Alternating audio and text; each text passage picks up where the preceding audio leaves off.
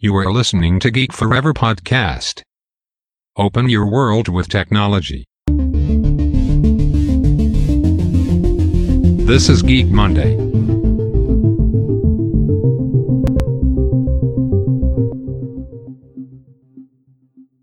ครับ ผมดล ธราดล จาก ด.ดล็อกนะครับ และนี่คือรายการ Geek Monday นะครับ รายการที่นำท่านไปพบกับเทคโนโลยีใหม่ๆนะครับเทคโนโลยีล้ำล่าสุดที่ผมจะมาอัปเดตให้เป็นประจำในทุกอาทิตย์นะครับในรายการ Geek Monday นะครับที่จะออกมาทุกวันจันทร์นะครับทางพอดแคสต์ของผมนะครับถ้ายังไงใครสนใจเรื่องเทคโนโลยีใหม่ๆเหล่านี้ก็ฝาก Follow ฝากกด Subscribe กันด้วยนะครับ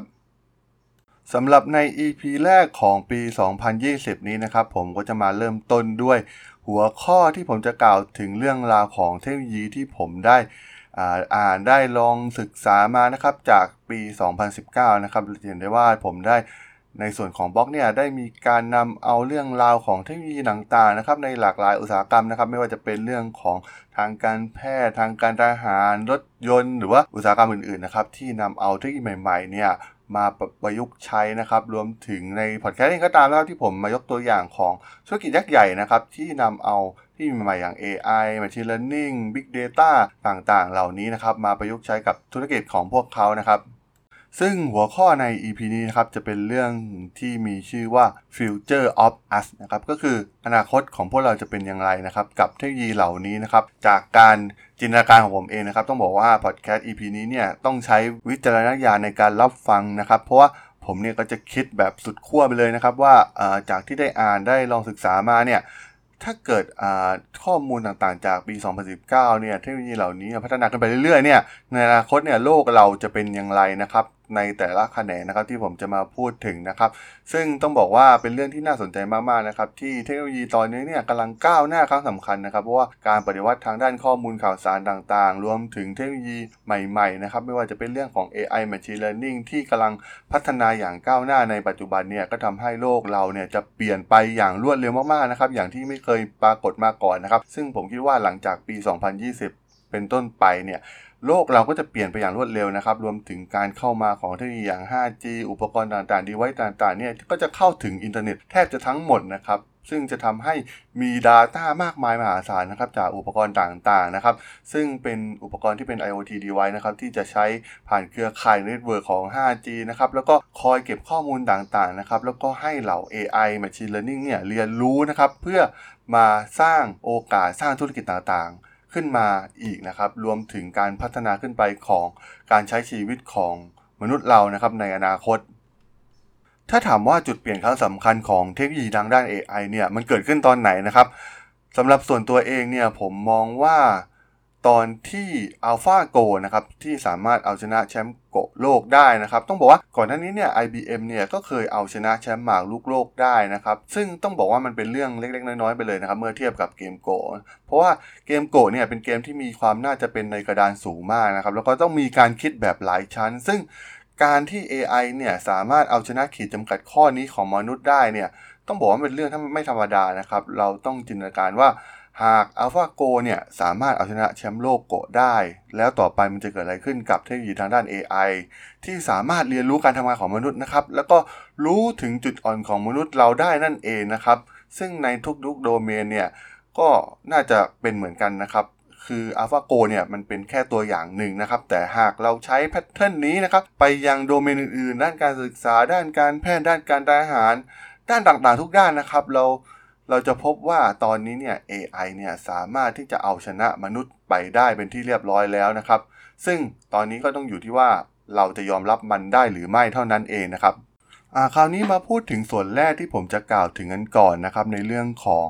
ทางด้านอุตสาหกรรมทางด้าน healthcare นะครับเราลองมองภาพไปยังอนาคตแบบไกลๆเลยนะครับจากเทคโนโลยีที่เราได้เห็นกันมานะครับในปีที่แล้วรวมถึงปีก่อนหน้าๆเนี่ยผมคิดว่าในอนาคตเนี่ย ทุกอย่างจะเป็นระบบอัตโนมัติไปทั้งหมดนะครับ ซึ่งแน่นอนนะครับว่า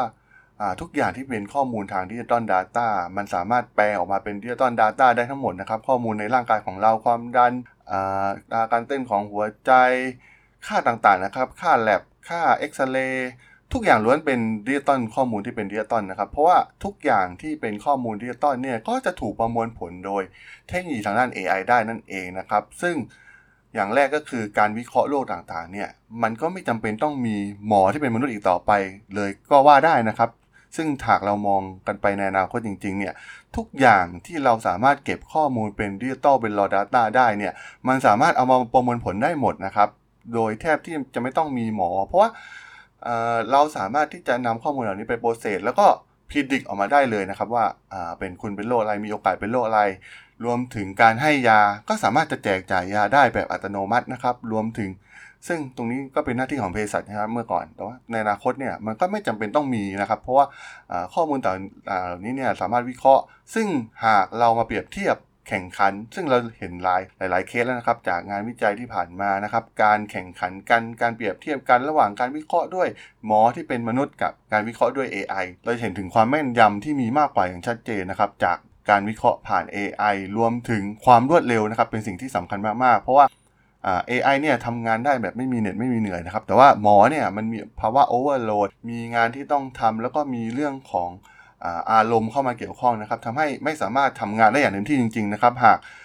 จะทำงานแข่งกับ AI จริง ๆ นะครับ ซึ่งตรงนี้เนี่ยก็เป็นสิ่งที่น่าสนใจนะครับ ว่าในอนาคตเนี่ยในโรงพยาบาลมันอาจจะไม่มีหมอ ไม่มีพยาบาล ไม่มีเภสัชกร อีกต่อไปเลยก็ได้นะครับ คนไข้เนี่ย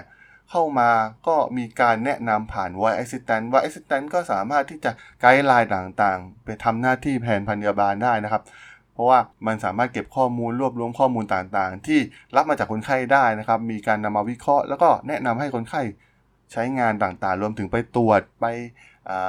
ไปหาหมอคลินิกส่วนไหน หรือว่าคุณควรจะทำอย่างไรต่อนะครับ ผ่านการทำงานของ voice assistant เหล่านี้ได้นั่นเองนะครับ ซึ่งหากมองไวไกลจริงๆนะครับ เราก็ต้องอยู่ที่ว่าเราจะยอมรับเรื่องราวเหล่านี้ได้ไหมเท่านั้นนะครับ ซึ่งตอนนี้เนี่ยปัญหาก็คือเราก็ยังไม่มั่นใจนะครับว่า AI เนี่ยมันจะสามารถตรวจได้แม่นจริงหรือไม่นะครับ หรือว่ามีการตรวจได้แม่นยำจริงหรือไม่นะครับ เราจะยอมรับมันได้ไหมนะครับ ซึ่งถ้าเรามาแข่งกันจริง ๆ เนี่ยสุดท้ายมนุษย์ก็ต้องแพ้ AI นะครับ เพราะว่าอย่างที่กล่าวไปนะครับ เขาสามารถทำงานได้แบบ ไม่เหน็ดไม่เหนื่อยนะครับ ไม่มีอารมณ์ แล้วก็สามารถวิเคราะห์ต่างๆ ได้ ภายในระยะเวลาอย่างรวดเร็วมากๆนะครับ สามารถช่วยเหลือผู้ป่วยได้อย่างรวดเร็วแน่นอนนะครับคราวนี้ลองมองลึกเข้าไปในส่วนของเอาอย่างโอเปอเรชันใหญ่ ๆ อย่างการผ่าตัด หรือการอะไรต่างๆ ที่ต้องใช้เครื่องไม้เครื่องมือต่างๆนะครับ ซึ่งเครื่องมือต่างๆ เราก็จะได้เห็นว่า ตอนนี้ก็จะมีหุ่นยนต์ทางด้านการผ่าตัดเนี่ยมาช่วยเหลือแพทย์ผ่าตัดนะครับในการผ่าตัดให้มีประสิทธิภาพมากยิ่งขึ้นนะครับ ซึ่งหากเรามองไปนานคตไกลๆเลยนะครับ เราก็จะพบว่าเทคโนโลยีเหล่านี้เนี่ยมันมีความแม่นยำมากกว่ามือที่ใช้หรือสมองที่ใช้โดยมนุษย์ ได้อย่างแน่นอนนะครับ เพราะว่าด้วยข้อจำกัดหลาย ๆ อย่างนะครับ ในการเข้าถึงส่วนต่างๆ ของร่างกายของแพทย์ที่เป็นมนุษย์ในปัจจุบันเนี่ยเราไม่สามารถเข้าไปถึงได้นะครับ แต่หากเป็นหุ่นยนต์ หรือระบบอัตโนมัติที่มีเซ็นเซอร์ต่างๆ ที่มีความ ก้าวหน้าอย่างมากในปัจจุบันเนี่ยเซนเซอร์ต่างๆเนี่ยสามารถมองเห็นมีการวิเคราะห์ได้อย่างละเอียดนะครับ การเข้าไปช้อนชัยส่วนต่างๆ ที่มีความละเอียดอ่อนในร่างกายเนี่ยสามารถเข้าไปได้ลึกกว่ามือที่ใช้โดยมนุษย์นั่นเองนะครับ ซึ่งแน่นอนนะครับ การพัฒนาเซนเซอร์รวมถึงกล้องรวมถึง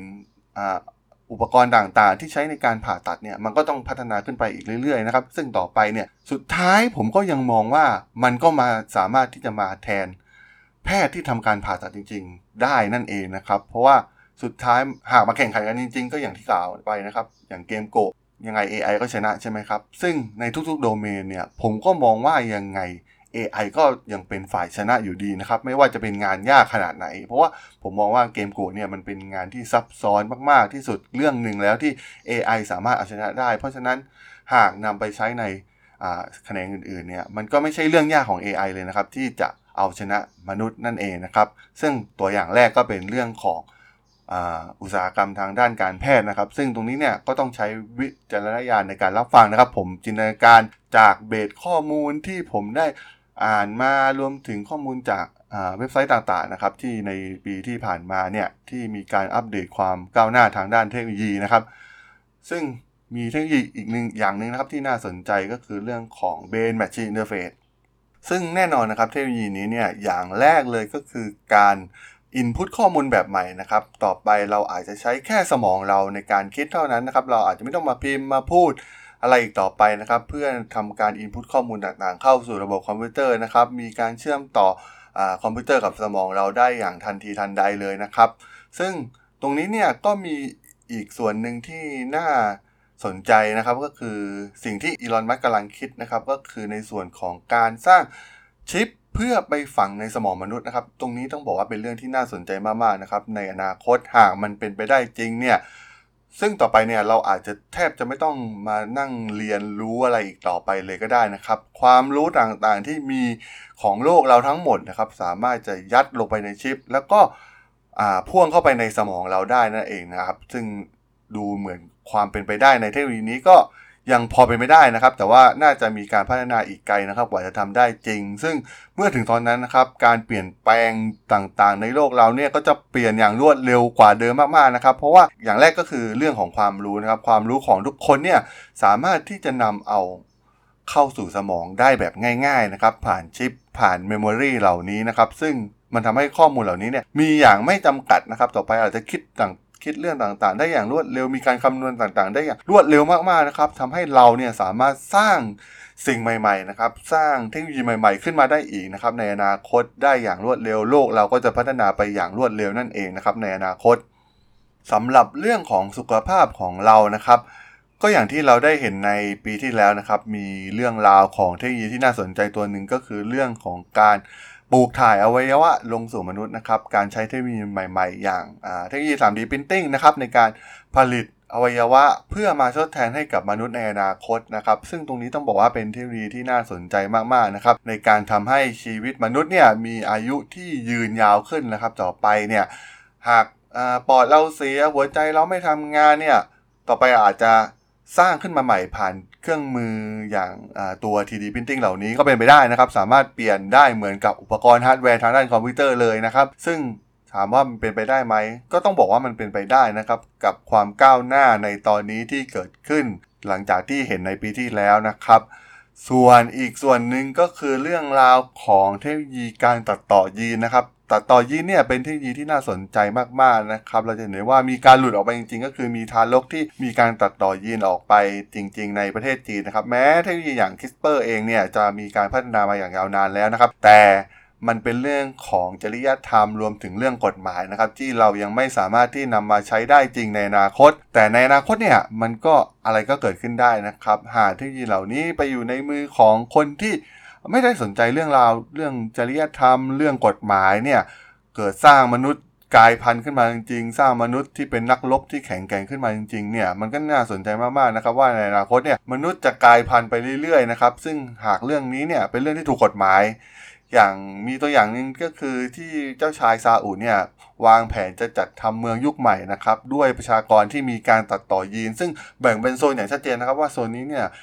สามารถใช้เทคโนโลยีอย่างคิสเปอร์มาตัดต่อยีนสร้างมนุษย์กลายพันธุ์ได้นะครับ ซึ่งมันเป็นจุดเริ่มต้นที่สำคัญนะครับในการกลายพันธุ์ของมนุษย์เรานะครับ ให้กลายเป็นลดข้อจำกัดต่างๆ ที่เกิดขึ้นนะครับ ไม่ว่าจะเป็นเรื่องของโรคเรื่องของความอ่อนแอต่างๆของร่างกายนะครับ ซึ่งหากเราสามารถตัดต่อพวกนี้ออกไปได้หมดเนี่ยมนุษย์จะแข็งแกร่งมากๆนะครับแล้วก็สามารถมีชีวิตที่ยืนยาวได้นั่นเองแล้วรวมถึงความรู้ต่างๆ ก็จะมีการพัฒนามากยิ่งขึ้นนะครับ เราจะเห็นได้ว่าโลกในอนาคตเนี่ยเราไม่สามารถจินตนาการได้เลยนะครับว่ามันจะเกิดอะไรขึ้น เพราะว่าดูเทคโนโลยีใหม่ ๆ ที่เกิดขึ้นเนี่ยมันมีโอกาสที่ ความก้าวหน้าเนี่ยมันจะวิ่งไปอย่างรวดเร็วมากๆนะครับอย่างที่เราไม่เคยเจอมาก่อนนะครับหากเทคโนโลยีเหล่านี้สำเร็จขึ้นมานะครับมันจะต่อยอดออกไปเรื่อยๆนะครับจนเราไม่สามารถจินตนาการโลกในอนาคตของเราได้นั่นเองนะครับ ส่วนต่อไปก็มาพูดถึงเรื่องของเทคโนโลยีทางด้านการทหารว่านะครับ เทคโนโลยีทางด้านการทหารเนี่ยถือว่าเป็นหนึ่งในเทคโนโลยีที่มีความก้าวหน้ามากๆนะครับในปัจจุบันเราเห็นได้ว่ามีการวิจัยและพัฒนาอาวุธใหม่ๆนะครับมีการนำเอาเทคโนโลยีอย่าง AI เนี่ยมาเข้าร่วมในการวางแผนการลบนะครับเราจะเห็นการลบแบบใหม่ที่แตกต่างไปจากเดิมอย่างสิ้นเชิงนะครับเราไม่จำเป็นต้องใช้มนุษย์ทหารลาบเนี่ยเข้าไปลบอีกต่อไปในอนาคตก็เป็นได้นะครับ เพราะว่าต่อไปเนี่ยเอาอย่างแรกก็คือเรื่องของหุ่นยนต์เนี่ยหุ่นยนต์มันสร้างมาได้อยู่แล้วนะครับตอนนี้เทคโนโลยีทางด้านหุ่นยนต์ก็สามารถเดินได้แบบมนุษย์แล้วนะครับแล้วก็มีการเข้าไปในที่ที่เข้าไปยากลำบากได้นะครับ ซึ่งตรงนี้เนี่ยเป็นเรื่องที่สำคัญนะครับในการลบในอนาคตนะครับ เพราะว่าหุ่นยนต์รวมถึง AI เนี่ยก็จะเข้ามามีบทบาทอย่างแน่นอนนะครับแม้กระทั่งในกองทัพบบกเนี่ยอาจจะเป็นเรื่องหุ่นยนต์ต่างๆ ที่ไปข้างหน้า รวมถึงรถถังที่ขับเคลื่อนแบบอัตโนมัติ อาวุธต่างๆ ที่มีการใช้เซ็นเซอร์ใหม่ๆนะครับสามารถ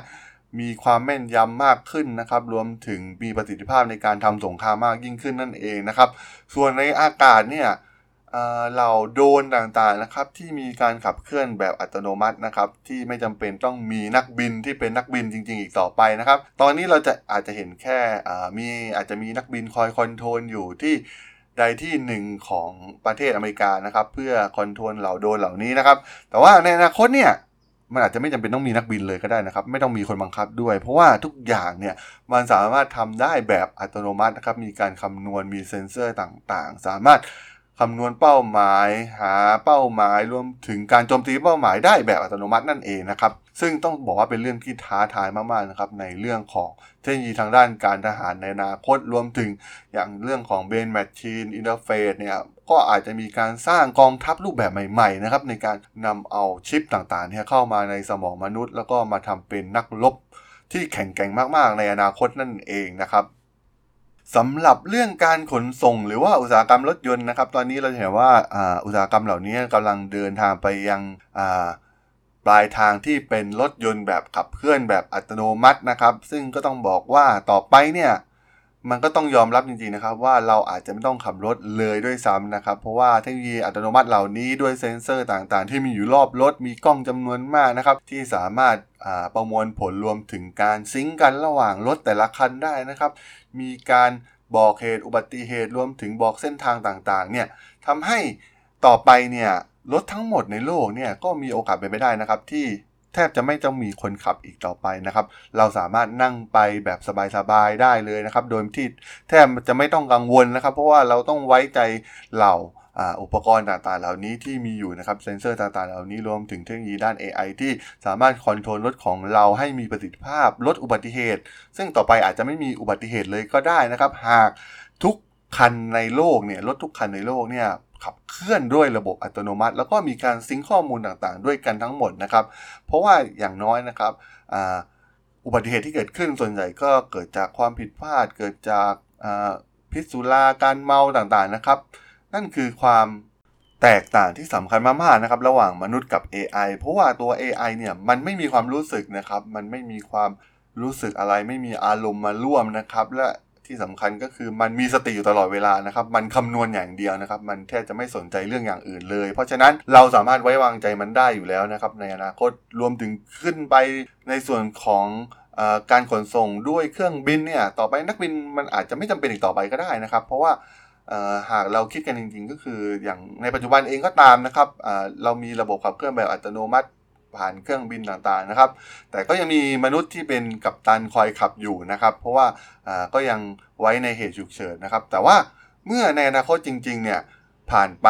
เทคโนโลยีต่างๆนะครับเซนเซอร์ต่างๆเนี่ยมันมีความแม่นยำมากกว่ามนุษย์อย่างแน่นอนนะครับ ต่อให้เกิดเหตุฉุกเฉินจริง ๆนะครับ ก็ปล่อยให้ AI ทำงานนะครับยังไงก็มีความแม่นยำมากกว่ามนุษย์อย่างแน่นอนนะครับ ผมคิดอย่างนั้นนะครับ ซึ่ง แน่นอนนะครับ อีกอย่างหนึ่งในส่วนของอุตสาหกรรมในการขนส่งต่างๆ เนี่ย มันก็จะขับเคลื่อนไปที่อุตสาหกรรมแบบรถยนต์แบบบินได้นะครับ เราจะเห็นได้ว่าในปีที่แล้วเนี่ยมีหลายเจ้านะครับที่มีการพัฒนารถยนต์ที่สามารถบินได้นะครับ เป็นไฮบริดทั้งบินทั้งขับผ่านถนนธรรมดาได้นะครับ ซึ่งต่อไปเนี่ยโหโลกจะเปลี่ยนไปอย่างมากมายนะครับ ด้วย การขับเคลื่อนแบบใหม่นะครับที่ใช้พาหนะที่บินได้นะครับ ซึ่งแน่นอนนะครับตรงนี้เนี่ยเราก็ต้องมีการปรับตัวมากๆนะครับ มีการปรับตัวในเรื่องการขนส่งที่เป็นพาหนะแบบบินได้มากขึ้นในอนาคตนั่นเองนะครับ ส่วนเทคโนโลยีอีกอย่างหนึ่งที่น่าสนใจนะครับก็เป็นเรื่องราวของการเกษตรนั่นเองนะครับ อุตสาหกรรมการเกษตรเนี่ยเป็น ปัจจัยหลักของการดำรงอยู่ของชีวิตมนุษย์นะครับ เพราะว่ามันเป็นปัจจัยสี่อยู่แล้วครับอาหารการกิน ซึ่งต่อไปเนี่ยสิ่งต่างๆ ก็จะทำงานแบบระบบอัตโนมัตินะครับ รวมถึงมีการใช้อย่างอย่างแรกก็คือเรื่องของรถพาหนะต่างๆรถแทรกเตอร์พาหนะที่ใช้ในการเก็บเกี่ยวต่างๆ ก็สามารถทำได้เองผ่านระบบอัตโนมัตินะครับ ซึ่งต่อไปเนี่ยมนุษย์ก็จะแทบจะไม่ต้องลงแรงอีกต่อไปนะครับในการจัดการการเก็บเกี่ยวต่างๆนะครับรวมถึงเซ็นเซอร์ต่างๆ ที่มีอยู่มากมาย เซ็นเซอร์อุณหภูมิ เซ็นเซอร์ความชื้นที่มีอยู่ในปัจจุบันนะครับ เราจะเห็นได้ว่าตอนนี้ก็เราสามารถ control ทุกอย่างได้โดยที่แทบจะไม่ต้องใช้มนุษย์แรงมนุษย์แรงงานมนุษย์อีกต่อไปนะครับ เราสามารถพ่นน้ำการวางแผนการให้น้ำต่างๆเนี่ย การวางแผนการให้อาหารกับสัตว์เลี้ยงเงี้ยก็สามารถทำได้แบบอัตโนมัติผ่านเซ็นเซอร์ต่างๆเหล่านี้นะครับผมคิดว่าตอนนี้บริษัทยักษ์ใหญ่ต่างๆ ก็เริ่มนำเอาเทคโนโลยีเหล่านี้เนี่ยมาเริ่มใช้กันแล้วนะครับ ต่อไปก็จะมาแย่งงานมนุษย์อย่างแน่นอนนะครับ ในเรื่องของงานด้านการเกษตร เทคโนโลยีต่างๆเนี่ยมันสามารถที่จะมาทดแทนการทำงานของมนุษย์ได้แบบ 100%เลยนะครับ ผมคิดอย่างนั้นนะครับสำหรับเรื่องราวของ อีกอย่างหนึ่งที่น่าสนใจครับก็คือเรื่องของวงการศิลปะ หรือว่าวงการครีเอทีฟที่ต้องเน้นการสร้างสรรค์นะครับ อย่างปีที่แล้วเนี่ยเราจะได้เห็นหลายบล็อกนะครับที่ผมได้เขียนไปที่มีการนำเอาเทคโนโลยีทางด้าน AI เนี่ยมาขับเคลื่อนงานด้านศิลปะนะครับ ไม่ว่าจะเป็นเรื่องของเพลง เรื่องของดนตรี เรื่องของอภาพการวาดภาพนะครับศิลปินต่างๆนะครับ การถ่ายภาพก็มีนะครับ ซึ่งตรงนี้เป็นเรื่องที่น่าสนใจมากๆนะครับว่า ต่อไปเนี่ยแต่ก่อนใครก็อาจจะคิดว่าเออ AI ไม่น่าจะมาสามารถทดแทนงานที่ต้องใช้ความครีเอทีฟสูงได้นะครับ แต่ว่าผมก็คิดว่ามันก็ไม่ไม่พ้นเทคโนโลยีทางด้าน AI นะครับที่จะสามารถมาทดแทนได้นะครับ เพราะว่าตอนนี้ AI เนี่ยก็สามารถทำงานที่เป็นงานด้านครีเอทีฟได้แล้วนะครับ แล้วก็เผลอๆก็สามารถทำได้ดีกว่ามนุษย์ด้วยซ้ำนะครับ และทำได้เร็วกว่านะครับ เป็นสิ่งสำคัญมาก ๆ เมื่อเปรียบเทียบกับมนุษย์นั่นเองนะครับ ซึ่ง สุดท้ายนะครับผมมองว่าทุกสิ่งทุกอย่างนะครับที่สามารถแปลงให้มาเป็นดิจิตอลนะครับไม่ว่าจะเป็นภาพถ่ายวิดีโอข้อมูลต่างๆรอ Data หากส่วนไหนอาชีพไหนนะครับ มันสามารถแปลงข้อมูลในงานเนี่ยมาเป็นดิจิตอลได้นะครับ มันก็สามารถทำให้ AI เนี่ยนำมาเรียนรู้รวมถึงมาสร้างผลงานต่างๆ เหล่านี้ได้นั่นเองนะครับ ไม่ว่าจะงานจะยากขนาดไหน หรือว่าครีเอทีฟขนาดไหน AI มันก็สามารถทำได้นะครับ ผมคิด ว่าต่อไปเนี่ยมันก็สามารถมาทดแทนมนุษย์ได้ทั้งหมดนะครับแทบจะทุกๆ อาชีพเลยด้วยซ้ำนี่ครับผมยังมองไม่เห็นเลยนะครับว่าอาชีพไหนนะครับที่จะไม่ถูกทดแทนโดยเทคโนโลยีทางด้าน AI หรือว่า Machine Learning เหล่านี้นะครับ แม้กระทั่งคนเขียน AI เองก็ตามนะครับ ต่อไปหาก AI มาเรียนรู้ขึ้นมาได้เนี่ย มันก็สามารถจะไปเขียนโปรแกรมเองมาได้นะครับ รวมถึงมันสามารถพัฒนาตัวเองได้ด้วยซ้ำนะครับในอนาคตผมคิดไปถึงขนาดนั้นนะครับ เพราะว่าต่อไปเนี่ยมันเป็นเพียงแค่ว่ามนุษย์เราเนี่ยจะสามารถยอมรับเรื่องเหล่านี้ได้ไหมเท่านั้นเองนะครับไม่ว่าจะเป็นเรื่องคอขาดบาดตายอย่างในโรงพยาบาลนะครับ ยอมรับได้ไหมว่าต่อไปเนี่ย AI จะเป็นคนตรวจคุณ เป็นคนผ่าตัดคุณอย่างเงี้ยแต่ว่าผลมันอาจจะดีกว่านะครับ แต่ว่าสุดท้ายเนี่ยมันอยู่ที่การยอมรับของเรานั่นเองนะครับว่า เราจะยอมรับมันได้ไหมนะครับ ซึ่งแน่นอนนะครับต่อไปมนุษย์เราก็ต้องปรับตัวให้ยอมรับให้อยู่กับมันได้ อยู่แล้วนะครับเหมือนกับที่เราปรับตัวมาตลอดเวลานะครับ เราต้องมองมันว่ามันมาเป็นผู้ช่วยเรามากกว่าที่จะมาแย่งงานเรามากกว่านะครับ เราอาจจะขับเคลื่อนไปในส่วนอื่น ๆ แทนนะครับ ให้ AI เหล่านี้ทำงานที่ไม่จำเป็นนะครับที่เราต้องทำนั่นเองนะครับในอนาคต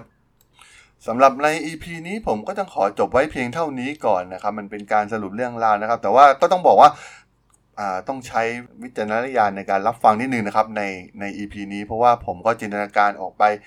ถึงความเป็นไปได้ที่จะเกิดขึ้นนะครับ จากที่ได้อ่านเรื่องราวต่างๆ มาเทคโนโลยีในหลาย ๆ ปีที่มีการพัฒนาอย่างรวดเร็วอย่างที่เราเห็นนะครับ ถ้ายังไงใครที่สนใจเรื่องราวของเทคโนโลยีเหล่านี้นะครับ ก็สามารถมา Follow ฝากกด Subscribe กันได้นะครับ ในช่อง Geek Forever Podcast นะครับ ผมก็จะมาพูดกันในทุกอาทิตย์นะครับในการ Geek Monday นะครับรวมถึง